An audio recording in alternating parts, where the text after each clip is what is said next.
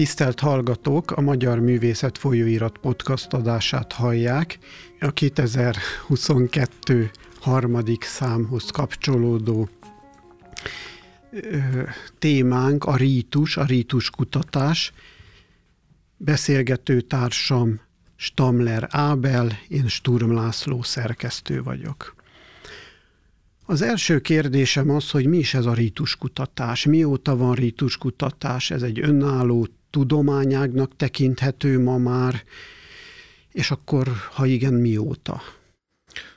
Tulajdonképpen azt mondhatjuk, hogy a ritualisztika, mint disziplina, az megjelenését tekintve egyidős nagyjából a vallástudományjal, vagy a vallás kutatással, a vallás történettel. Tehát ha pontosan meg szeretném határozni, akkor azt mondhatnám, hogy mondjuk az elmúlt 150 évet kell végig tekintenünk ahhoz tudománytörténetileg, hogy pontosan a kutatást el tudjuk helyezni a vallástudományon belül. Azért arra rögtön ki kell térnem, és végül is a számnak is ez az egyik fő témája, vagy több tanulmány foglalkozik azzal a kérdéssel, hogy a vallástudományokon belül a kezdeti időszakot tekintve, tehát a múlt század fordulóját tekintve, vagy a múlt század fordulóját megelőző időszakot tekintve volt egy olyan erős egyoldalúság, ami a rítusokat nem vette tekintetbe, vagy nem kellően vette tekintetbe a valláskutatás és a vallástudományi vizsgálódás során. Ez ugye részben abból fakad, hogy a vallástudomány, a vallástudományoknak a művelő, művelői jellemzően protestáns háttérrel érkeztek, és protestáns háttérből indulva próbáltak különböző vallásokkal foglalkozni, ami egyet jelentett azzal, hogy mondjuk egy vallási kettős, az ortodoxia, azaz a tanbeli dolgoknak a kutatása, illetve az ortopraxis, azaz a rituális oldalnak a kutatása, az egyszerűen nem került egyensúlyba.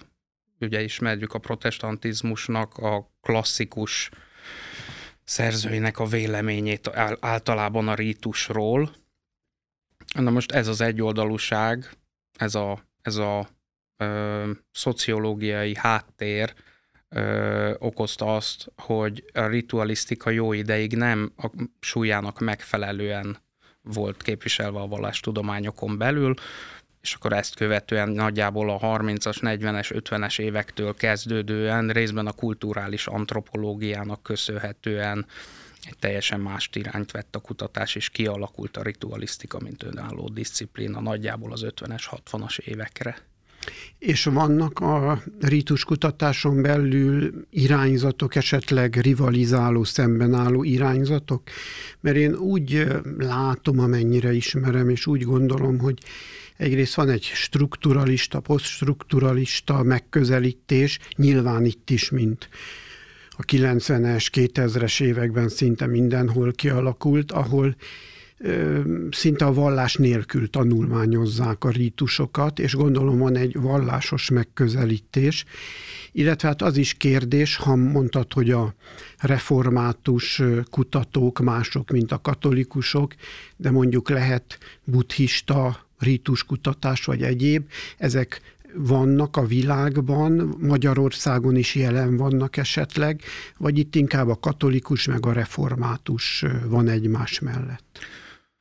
Ö, ez egy, ez egy ö, elég nehéz kérdés, és nagyon szerteágazó. Ugye a kérdés első részére ö, ö, hadd válaszoljak, ugye olyannyira igaz, hogy vannak egymással rivalizáló ritualisztikai iskolák, hogy mára már megjelent, sőt, hát Magyarországon éppen, hogy megjelent egyébként világszinten tendenciózuson kifutóban van a kognitív ritualisztika, mint disziplína.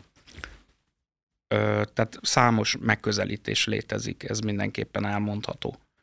A kérdés második részére válaszolva, ugye itt a problémát az okoz, létezik a buddhizmus rítusainak a kutatása, létezik a hinduizmus rítusainak a kutatása, de hát a modern tudomány természetéből fakadóan itt azért ez egy elég Európa-centrikus, vagy ha úgy tetszik, nyugat-centrikus kutatás lesz, abból adódóan, hogy egyszerűen a nyuga, nyugati tudománytörténetnek a fogalmaival, vagy tudományos fogalmakkal próbáljuk leírni, vagy próbálják ezek az iskolák leírni a megfelelő keleti, távol-keleti, vagy akár közel-keleti rítusokat.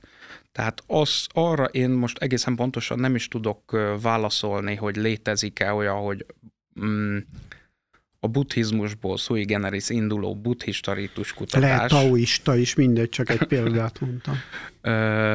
Egy, egyébként konfucionizmus esetében ez létezik, részben abból a jól megfontoltókból, ugye a kortárs kínai politikai és társadalmi helyzetből fakadóan, ahol megpróbálják újra, újra a konfucianizmust társadalomszervező erő, erővé tenni, abban az értelemben, hogy állami támogatással társadalomszervező erővé tenni, és ott például létezik sui generis konfuciánus rítuskutatás, mint olyan. És mit ad a rítus kutatás az egyéb vallásos kutatásokhoz képest? Mert itt, a, ahogy összeállt a szám, ha csak a tartalmat nézzük, akkor az ember azt gondolhatná, hogy itt olyan perem témák vannak, szentérekesztők, a gregorián ma, esetleges témák, de végülis mindenki eljut valami érdekes, egyetemesíthető, és azt hiszem nem csak a szűk szakma iránt érdeklődő emberek számára fontos tanulságokig, tehát nagyon meggyőzött ez az összeállítás, hogy itt az apróságok elvezethetnek a lényeges, fontos dolgokig, életmód és egyéb. Miért ezt választottad, ezt az irányt, hogy honnan jutsz el hová? honnan juttok el hová, hisz itt egy kutatócsoportról is szó van, majd ezt is megkérdezem. Ennek részben ö, egy oppozíció az oka, ezt be kell vallani, az az a fajta oppozíció, amit az elején említettem, ez az elméleti túlsúly a vallástudományokban. Ö, na most ezt opponálva ö, nekem meggyőződésem, és a, a kutatócsoport minden tagjának meggyőződése az, hogy legalább olyan súlya kell, hogy latba essen a ritus kutatás. A másik dolog pedig az, és ez nem, ez nem novum, tehát ez, ez gyakorlatilag egy, egy közhely már a rítus kutatásban, hogy egészen pontosan látjuk azt, hogy nem csupán vallási rítusokról beszélhetünk. Most kifejezetten vallástudományi értelemben használva a rítust, vagy ha tetszik, akkor vallás szociológiai értelemben. Tehát látjuk magunk körül azt, ez, a, ez szokott a legbanálisabb példa lenni, hogy a szombati plázába járás az egy kvázi ritus lett a társadalom jelentős részénél. Vagy mondok még egy példát, a karácsonyi bevásárlás az kvázi rituális aktussá tud válni. Most itt nyilvánvalóan nem arról van szó, hogy értékelvű megközelítésbe vagy ha úgy tetszik, akkor eszenciális megközelítésbe ez ugyanaz a rítus lesz, mint mondjuk a pénteki nagyima egy mecsetbe, vagy egy vasárnapi szentmise, vagy Isten tisztelet, szó sincs erről, de mint szociológiai tény, mint társadalom szervező elő létezik ez a párhuzam. Ez lett volna egy következő kérdésem, hogy rítusról az élet minden területén beszélnek lassan, szinte partalanná lesz, tehát, hogy én nekem van egy babonám, hogy ide fölnézek, ha arra járok, vagy oda megyek, már egy babona is rítus, egy bevásárlás is rítus, ha ismétlődik. Meddig terjeszthetőek a határok? Meddig érdemes egy kutatónak a határokat kiterjeszteni? Igen, itt azt hiszem, hogy a kérdés az már nem csak mint kutatót szólítja meg az embert, a, a, a, hanem itt igenis egzisztenciális kérdések is felmerülnek. Hogyha én vallásszociológiai szempontból, vagy szociológiai szempontból beszélek, vagy akár antropológiai szempontból, akkor bizony kiterjeszthetem a ritusnak a, a határait. Tehát akkor a, az általad említett felnézek a mindig a megszokott órára a körúton, az is egy ritus. Én azért, és ez, ez már a, az egzisztenciális része, vagy ha úgy tetszik a magán ö, véleményem, ö, azért az, hogy valamennyi hagyományos vallás, még akkor is, hogyha ezt így kijelenteni talán nagy bátorságnak tűnik, de, de meggyőződésem, hogy, hogy így van. Valamennyi hagyományos vallás esetében azért jól elkülöníthető, hogy mi kerül be a ritusnak a, a, a határai közé, és mi az, ami már azon kívül esik. Itt azért az individualitás és az univerzalitás kérdése is felmerül. Az emberi ö, létszintek felmerülnek, fölmerül a kinyilatkoztatásnak a kérdése. Tehát itt tipikusan arról a, beszélhetünk, hogy az ortopraxist és az ortodoxiát, vagy a vallásnak a rituális és az intellektuális oldalát nem le, éppen azért nem lehet kijátszani egymás ellen, mert valamennyi vallás esetében úgy tűnik, hogy egyik szavatolja a másikat, és az, hogy mit tekintek ritusnak, azt éppen a dolog intellektuális oldala fogja szavatolni.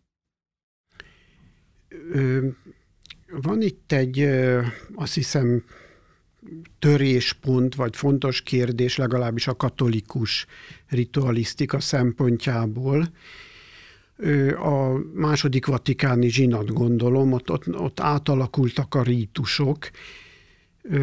Mit gondol egy rítuskutató erről a átalakulásról, mert van ennek ennek ellenzői, vannak nyilván támogatói, van itt valami kialakult álláspont, van egy valószínű álláspont, vagy itt azért mindenki egyénileg ítéli meg ezt, vagy van ennek valami olyan irodalma, amihez lehet kapcsolódni?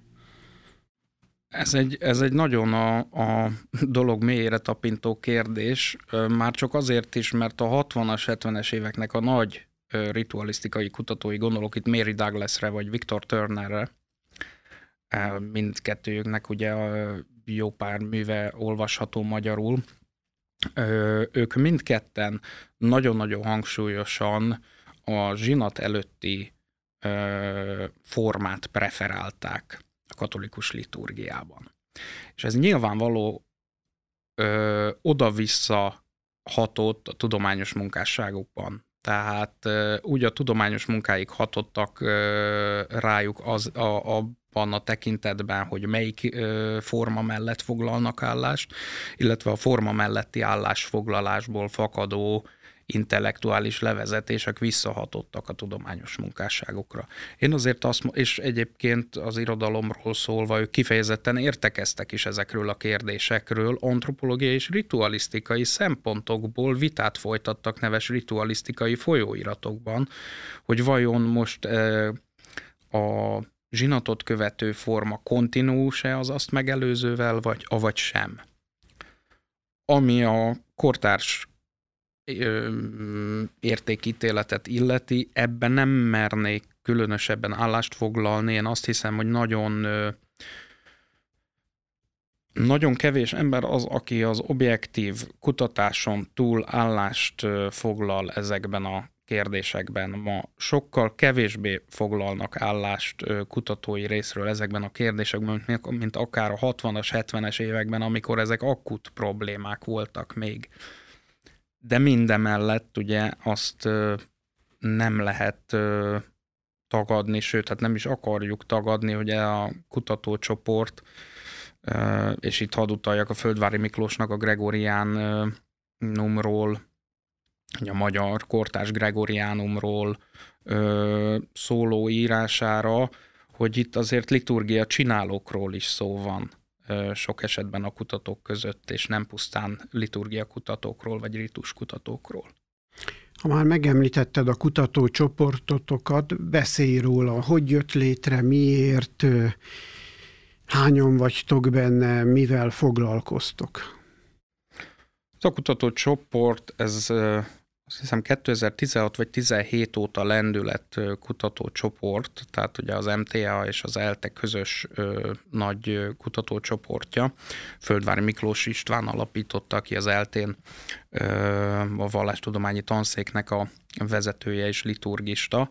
Gyakorlatilag a gyökerei azok igen régre nyúrnak vissza, itt ugye szintén a Gregoriánumról szóló írásban fölmerül Dobszai Lászlónak a neve, aki szintén liturgia történetet, liturgia történettel, egyházzenével foglalkozva indított egy iskolát gyakorlatilag Magyarországon, és hát a másik alapja ennek a kutatócsoportnak, vagy előképe, az pedig Déri Balázsnak a munkássága, aki az ELTE latin tanszékét vezette jó pár évig, és szintén liturgia kutatással, liturgia történettel foglalkozott.